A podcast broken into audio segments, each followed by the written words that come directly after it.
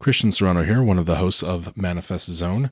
We've gotten some really great questions since our first episode, and we wanted to take a second to uh, sort of address them. Well, unfortunately, though, we really can't address them in the show. So we thought we might use a format, sort of a mini podcast episode, that we can feed in between episodes to answer some of those questions. We decided to call this segment The Speaking Stone and it'll be a collection of sort of short little clips and releases that we'll put out for you and we will try to answer some of the questions that we get. The reason for doing this is because we really want to focus the main episodes 100% use the full hour to talk about the topic at hand. Uh, we don't want to preload the episode with a bunch of segments about, hey, you know, so and so wrote into you know, ask this and so on and so forth. And then next thing you know, we have maybe only 20 minutes to actually talk about the thing that you really are there to listen to. So we think that this format of releasing these sort of questions and answers in between the episodes will one give you more content to listen to in between each episode and two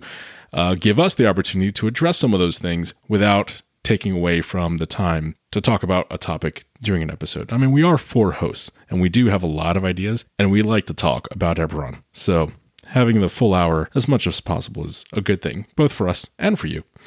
So, uh, with that in mind, we are creating a form through which you could submit questions.